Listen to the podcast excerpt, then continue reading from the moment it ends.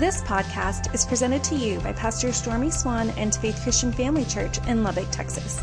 For more information, visit faithchurchlubbock.com. I'm going to go to, to Proverbs chapter 4. Now, we're talking about the battle for my heart, and the battle for my heart and the battle for your heart is constant. It's ongoing. It never ceases, it never ends. And so, just some indications or questions that may help you with that. What disappoints you in life?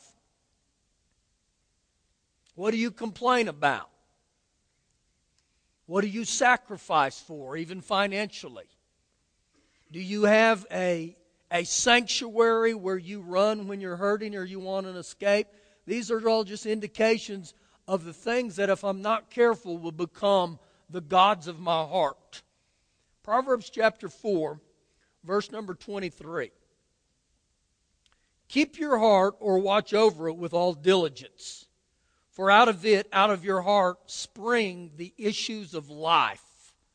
So within every one of our hearts, it springs the issue, for, uh, the issue of life. So whatever I put in there is ultimately going to come out. Proverbs chapter 27. Look with me in verse number 19.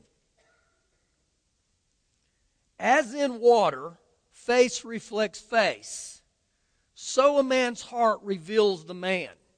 Inside a man comes out his true identity. The message says that verse just as water mirrors your face, so your face mirrors your heart. So ultimately, what's in your heart, once again, is going to come out and there are things every day that are trying to claim the throne of your heart. There's things that we could address, and you'll see this in the scriptures, that is literally your heart is the, is the battleground for gods. Little G O D S, gods. Things that are coming after us every day. Now, to understand this a little bit more, go with me the book of Exodus, chapter 20. Genesis and then Exodus. Where we are going to start with here is the Ten Commandments. Now, it doesn't say the Ten Suggestions or the Ten Multiple Choices, it says the Ten Commandments. The Ten Commandments, guys, I believe are the greatest top ten list ever. And the Ten Commandments weren't for me to have a checklist as far as, well, I did that one, check. I did that one, check. The issue with the Ten Commandments in our society right now is you hear this more and more that the Ten Commandments are no longer relevant to us. That was for them way back then, but not for us now. Now, I choose to believe differently. If murder was wrong in the Old Testament, murder's now right in the New Testament. If stealing was wrong in the Old Testament, it's now right in the New Testament. Honoring your mother and your father, wrong, right now. How about adultery? No, every one of these guys are still biblical truths that are alive and well. Now, I want to pick up in chapter uh, 20, verse number 1. And let this teach you here today, okay? And God spoke, all these words, saying, I am the Lord your God who brought you out of the land of Egypt, out of the house of bondage. Now, I want you to highlight something here this morning. Remember this right here. I am the God who brought you out of the land of Egypt. I'm going to highlight that here in a minute. Just keep that thought. Verse number two You shall have no other gods before me. You'll have none, none of those. So he's telling us here there's no imitations and there's no substitution. God is a God that demands loyalty. And one way believers show God their loyalty is we worship only Him. And let's go a little bit deeper here. Verse 4 You shall not make for yourselves a carved image, any likeness of anything that is in heaven above, or that is in the earth beneath, or that is in the water under the earth. You shall not bow down to them nor serve them, for I, the Lord your God, am a jealous God. And so he gives us some insight here, and he forbids us to believe in other gods, to make other gods, or to even worship other gods because no human effort could adequately represent who God really is. Now, when we look at this, we all may look here and sit here at each other and say, you know what? I've never worshiped another God or bowed down to one, nor will I ever do that. So, really, what you're saying here is really irrelevant to us. But let me ask you something this morning. What do you serve? What do you sacrifice for in life? What do you live for? What do you pursue? See, I can say I worship God, but really, if I'm not careful, I worship money more than God. I worship relationships more than God. I worship a career more than God. And we don't like to use that terminology, but we can label or call them whatever we want. In God's eyes, these are idols. And He prohibited it right here. But many times we think about idols, well, these things all look so harmless. But when, when, when people place anything, whether it's other people or things above Father God, they've become idols.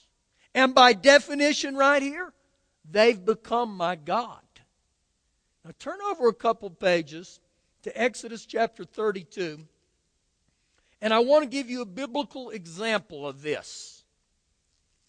Let's let the Word of God teach us here today. I believe God's going to do something in your heart. You know, we, we showed the video up there, and here next Sunday is Super Bowl Sunday, and you think about all the stadiums, arenas, that people just literally give their souls to. Is God anti football? No, actually, I think God loves football. I really do. I just don't think He overdoses on it. Because when we get to heaven, God won't ask one of those NFL players how many Super Bowl rings you have. God won't ask any of them, were you in the Faith Hall of Fame? You know, in God's eyes, that represents nothing to him. Okay? Let's just keep reading here before I get in trouble. Exodus 32, verse 1. Now, when the people saw that Moses delayed coming down from the mountain, and he was up on Mount Sinai getting directions from Father God, the people gathered together to Aaron and said to him, Come make us gods. Now, note that right there. Come make us gods. In your Bible, it's probably little G O D S. And that you shall go before us. So, get the picture of this. Here's this man of God named Moses. He's up on Mount Sinai getting directions, actually commands from God. And at the very exact time, Aaron and the Israelites are doing exactly what God's telling Moses don't do.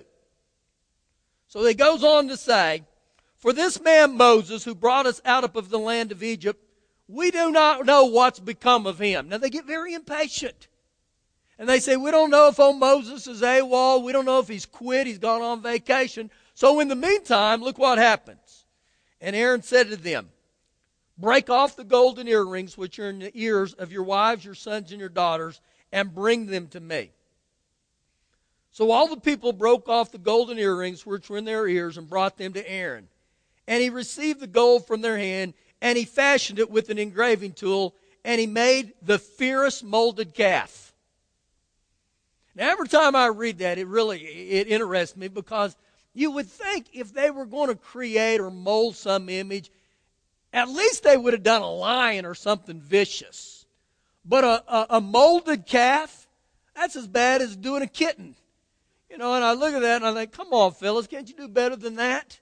And so they create this molded calf. Now, this is the part here that I want you to hold fast to that I said in, in Exodus 20. Look what is said here. And so they created a molded calf. Then they said, This is your God, O Israel, that brought you out of the land of Egypt.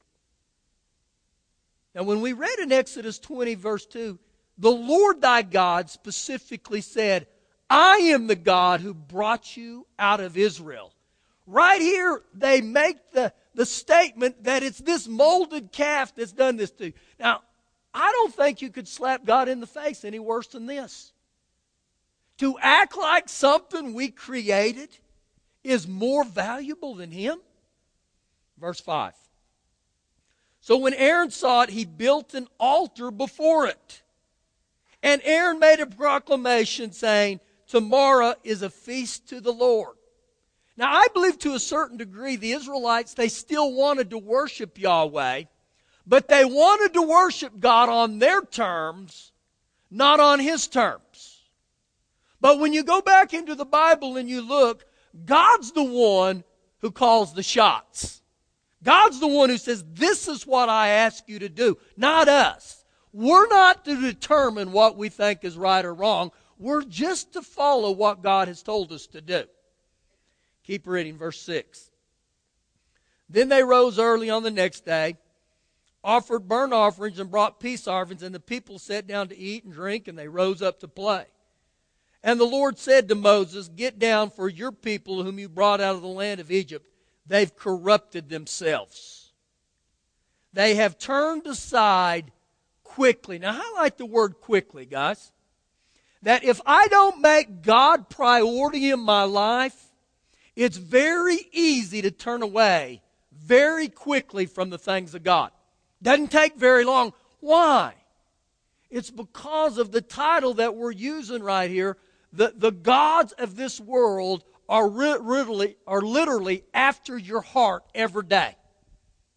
Every day, there's a piece of this world that is trying to take the place of God in your life and my life. So he said very quickly, and out of the way which I commanded them. And they have made themselves a molded calf, worshiped it, and sacrificed to it, and said, This is your God, O Israel that brought you out of the land of Egypt. Now, whatever you sacrifice for is what you'll worship. Think about that statement right there. These guys traded God, the Creator, for a God of their own creation. And when I look at this, I think, how could they do this? What's up with that? But are we really any different? Are we really any different? Because we replace God with the statues of our own creation. And you know what that can look like? Your home, your cars, your hobbies, your dream vacation, your job, your career. See, once again, anything that I sacrifice to is what's going to be that I worship. And once I start serving and living and sacrificing for other things but besides God, that has now become the God of my life.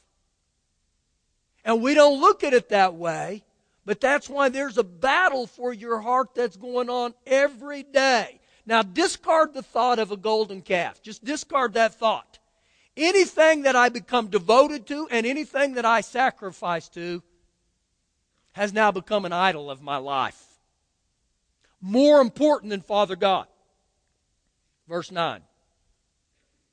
And the Lord said to Moses, I have seen the people, and indeed it is a stiff necked people. They quit searching for God, they quit living for God. And once again, they, treat, uh, they, they treated God or traded God for something they had carved. And the matter was an inner matter. The heart of the issue is the issue of the heart. Once again, the things that I allow to come after my heart. And you got to look at it this way every day in your life, something is going for a piece of your heart.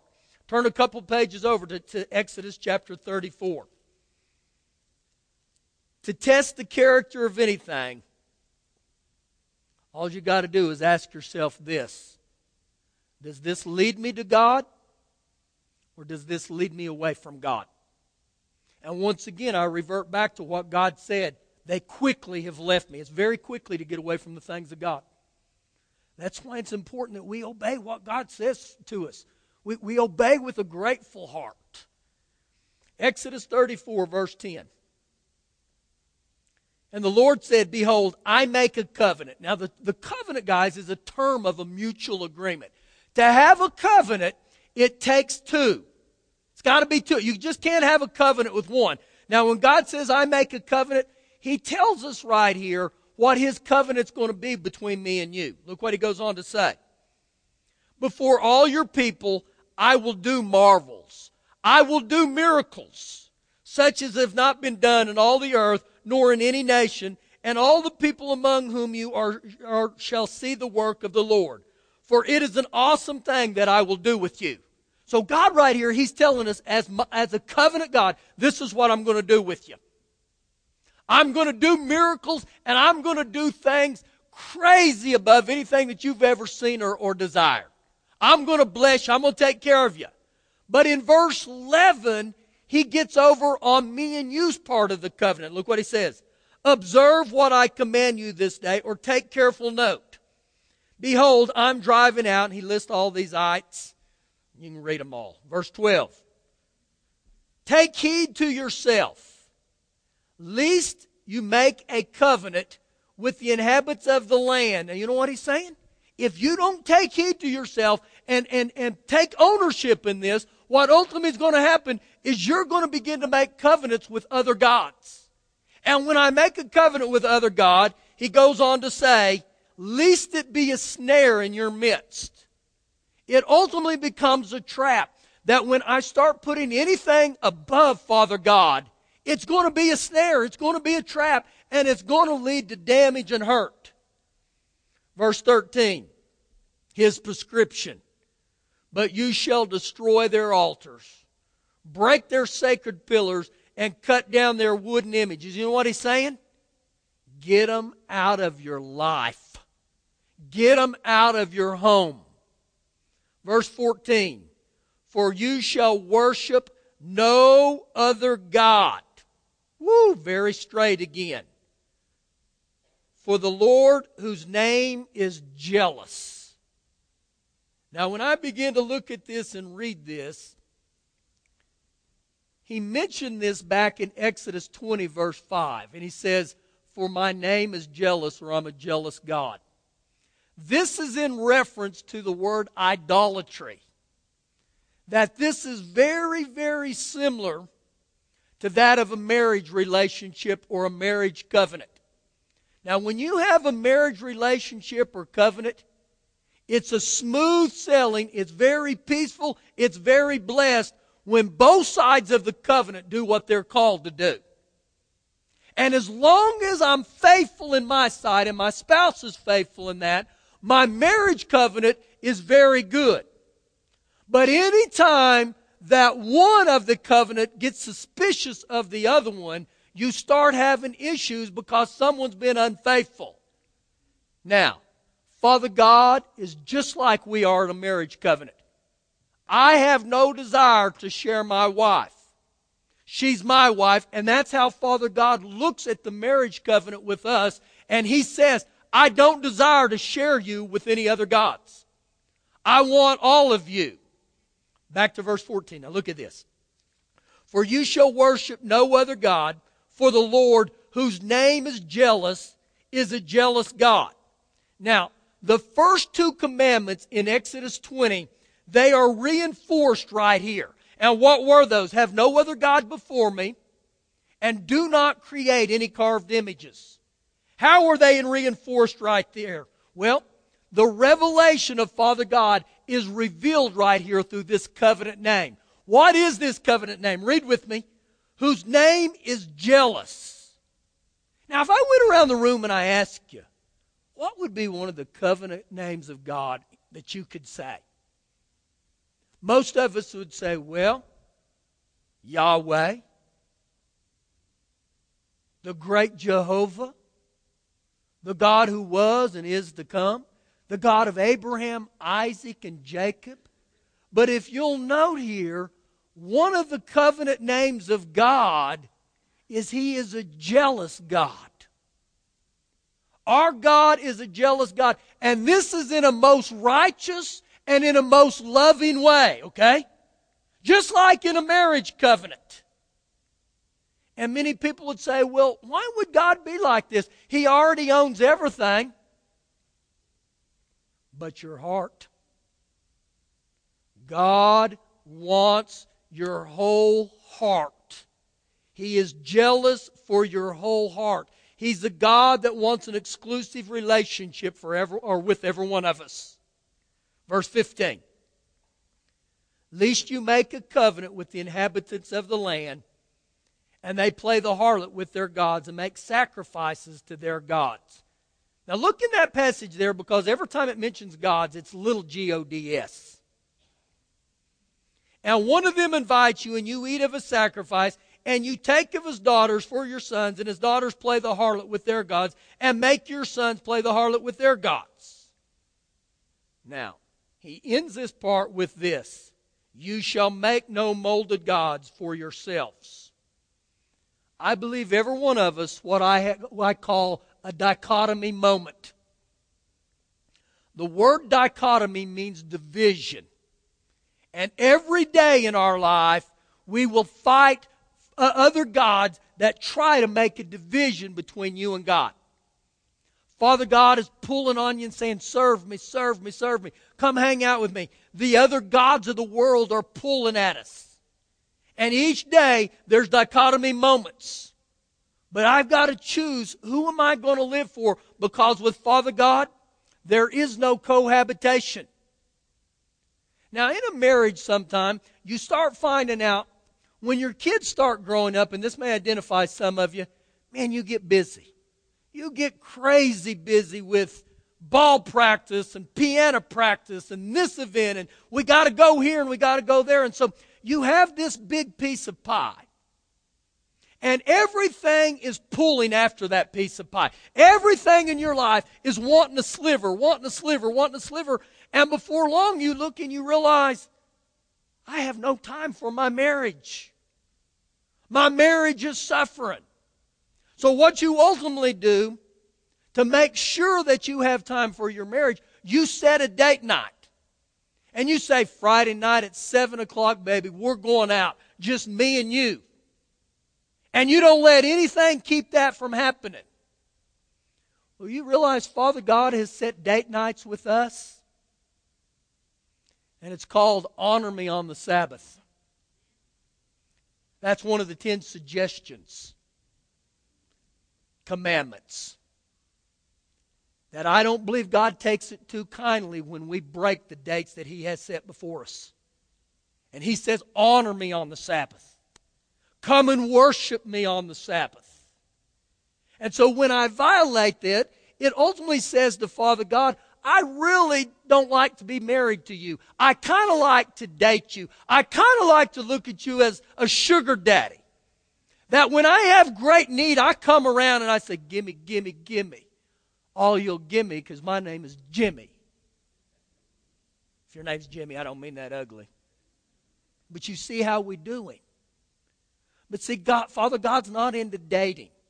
Father God's into marrying. And God, if you haven't noticed, God will only be first place.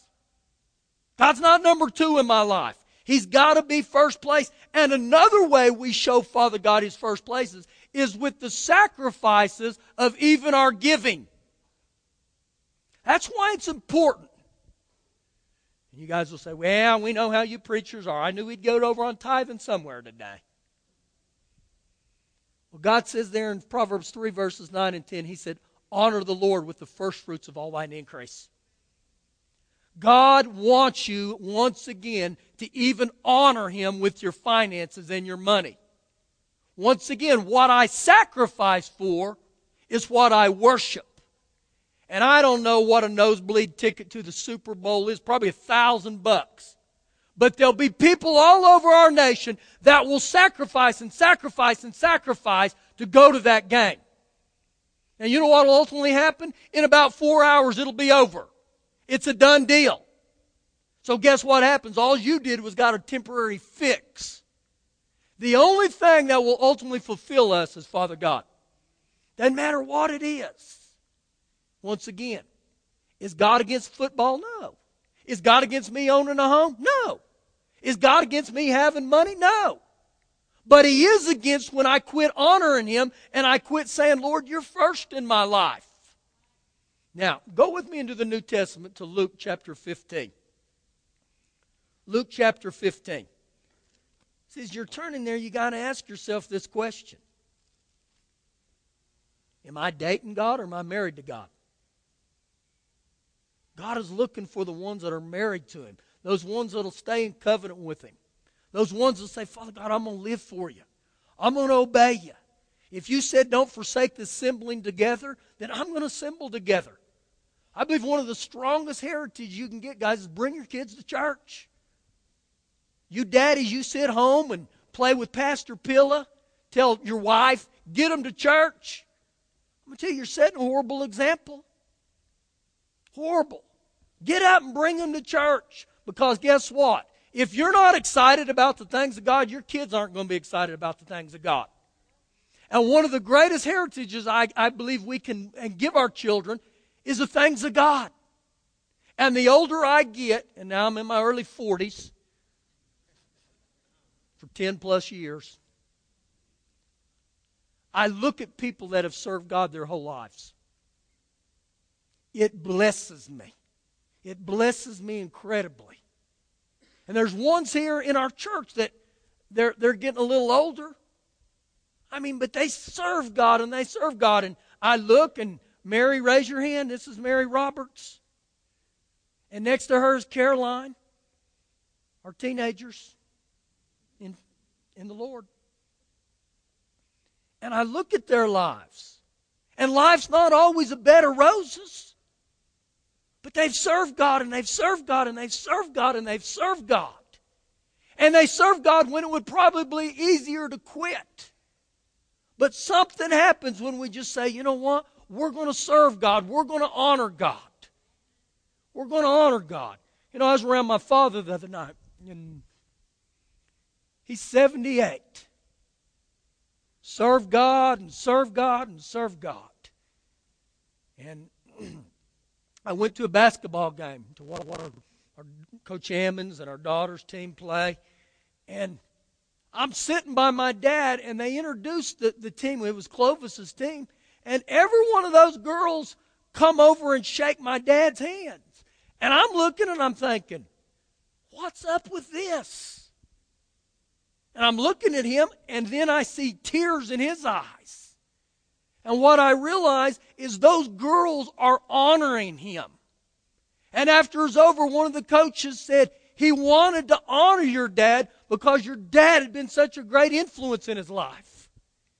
And that's the heritage I come from. And you know, growing up, man, I'm telling you, my dad, he wasn't always easy on us. But dads aren't called to be your friend, they're called to be your daddy. And you know what that means? Sometimes you need a swift kick in your blessed assurance. Sometimes with teenage boys, the best way to discipline is just by the collar. And I don't say that ugly. I'm not a child abuser. But anytime you discipline your children, it's because you love them.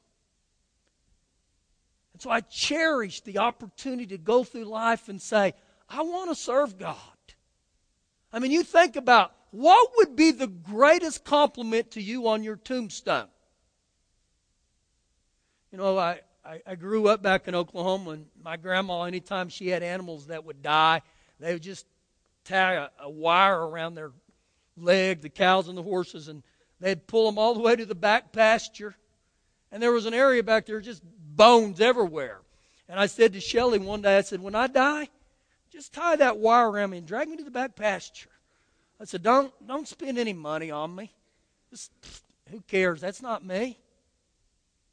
But the greatest compliment to me on my tombstone would be he served God. He served God. Now, in this passage here, I want you to see some things today. Luke chapter 15, verse number 11. Then he said, A certain man had two sons. And the younger of them said to his father, Father, give me a spirit of entitlement. Give me the portions of goods that falls to me. So he divided to them his livelihood. And not many days after, the younger son gathered all together, journeyed to a far country, and there he wasted his possessions with prodigal living. Now, when I look at this, this younger son had a dichotomy moment. And what the moment was, was he had to choose do I still live for Father God, Or do I live with this thing called prodigal living? Now listen what the Amplified says prodigal living means. Reckless and loose from restraint living. And the Bible says this is how he lived. So you know what this tells me? This young man's God now was prodigal living. He traded in the opportunity to worship the true and living God and said, you know what? I'm going to live with prodigal living. You know what that means? Party till you 1999. Boom. Some of you remember that song. We're a little late on that. That's what it meant he did. And I say that to say this in our society right now, one of the strongest gods is after us is the spirit of partying that pulls on people and pulls on people. Guys, I've lived there. I've lived there. You're talking about an empty life? Pastor, have you ever been drunk? Slobbered. Stupid.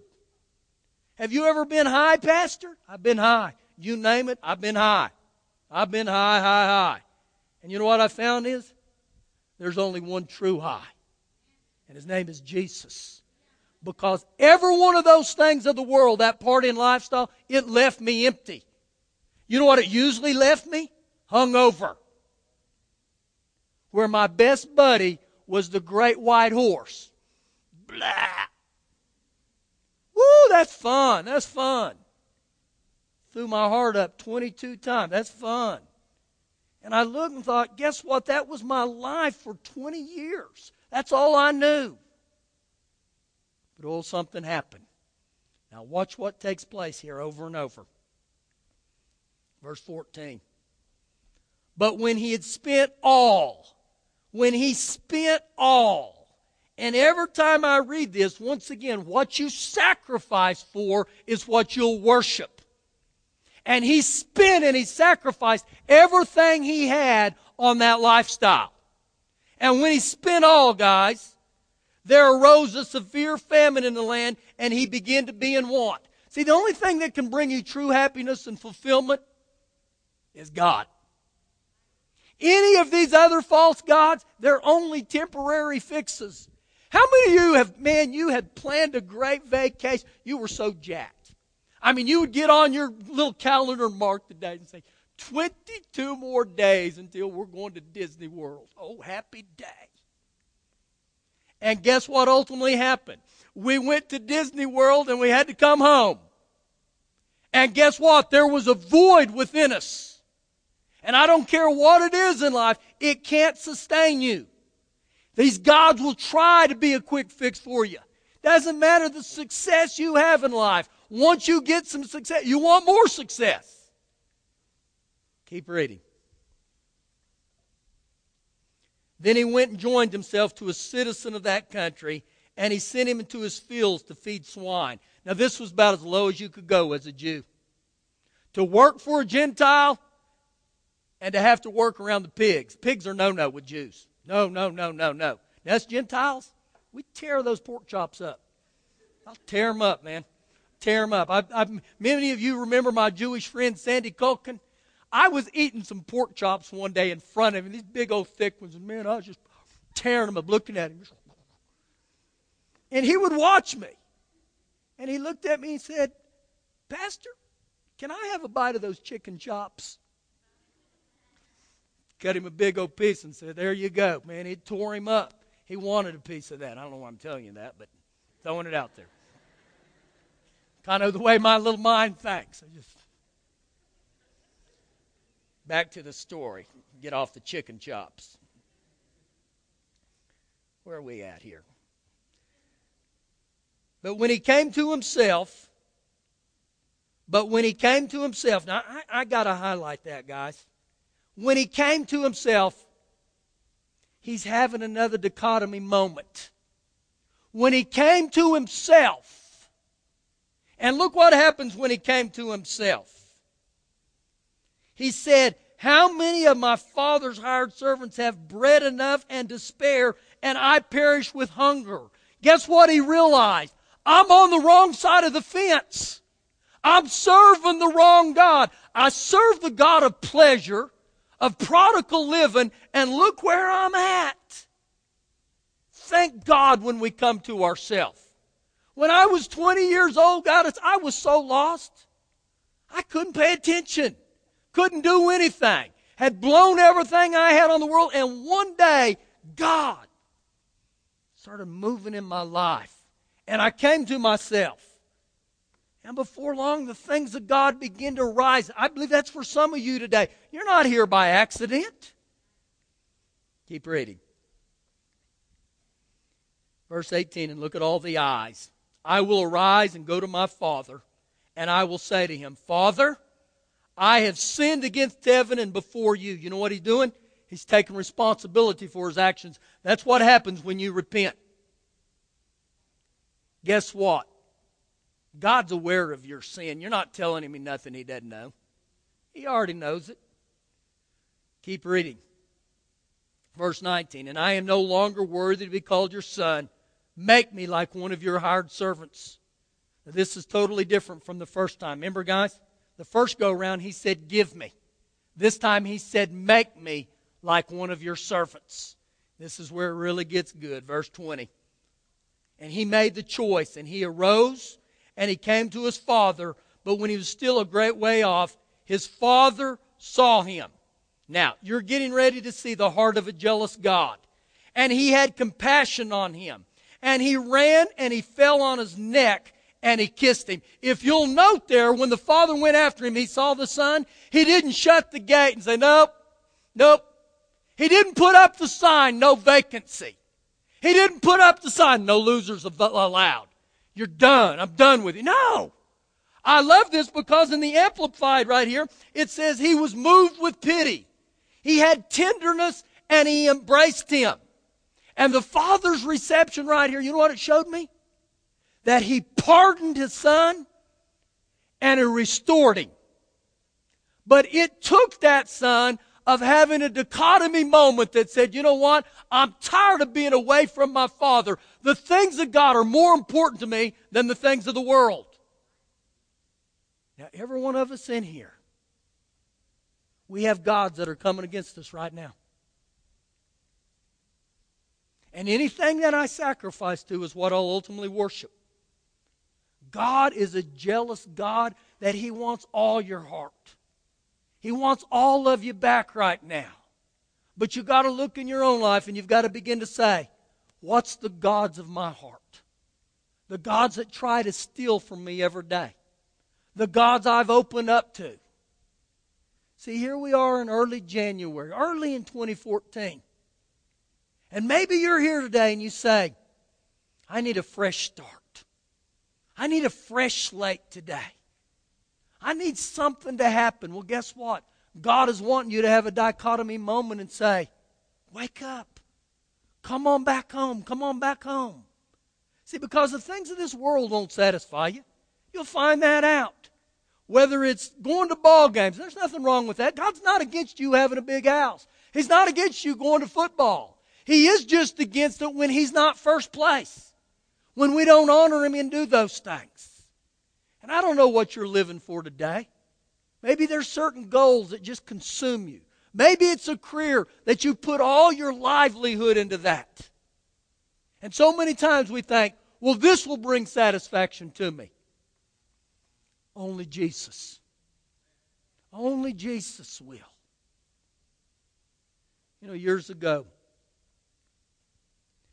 there was a guy that I would sing here on Sunday mornings from late October till like early spring. And I wouldn't see no more. And I ran into him one day at the store and I said, Hey, dude, I hadn't seen you in church. And he said, Nope, you haven't. And he said, And you won't until the fall. And I said, Why? And he said, Well, he said, I have a standing tee off time at the golf course every Sunday morning at 1030 and you won't see me until it gets cold. And I looked and I thought, okay. I bet God's really pleased with that. Is God anti golfing? No. I believe God would be blessed if you got to go play Augusta. But God doesn't take it very lightly when we dishonor Him in areas of our life like that. Is God against you going to the lake? No. But when I start putting the things of this world above the things of God, I had another guy say to me, and he had several cars and he had to sell one of them. Man, it put him in depression. His wife called me and said, Pastor, you got to talk to him. So I, I went and saw him, and I said, Dude, your identity isn't in your cars. And he had tears come down his face, and he said, Pastor, I just want people to think that I amounted to something in life. And I said, The something in your life isn't based on what you have or what you don't have. I mean, when you get to heaven, Jesus could care less what street you lived on. You may live on Abundance Boulevard. You may live on Shoot 'em Up Boulevard. You may live on broke, busted, and disgusted Avenue. He doesn't care. But what he does care is do I have all your heart? Do I have all your heart? Thank you for listening to the podcast. For more information, visit faithchurchlubbock.com.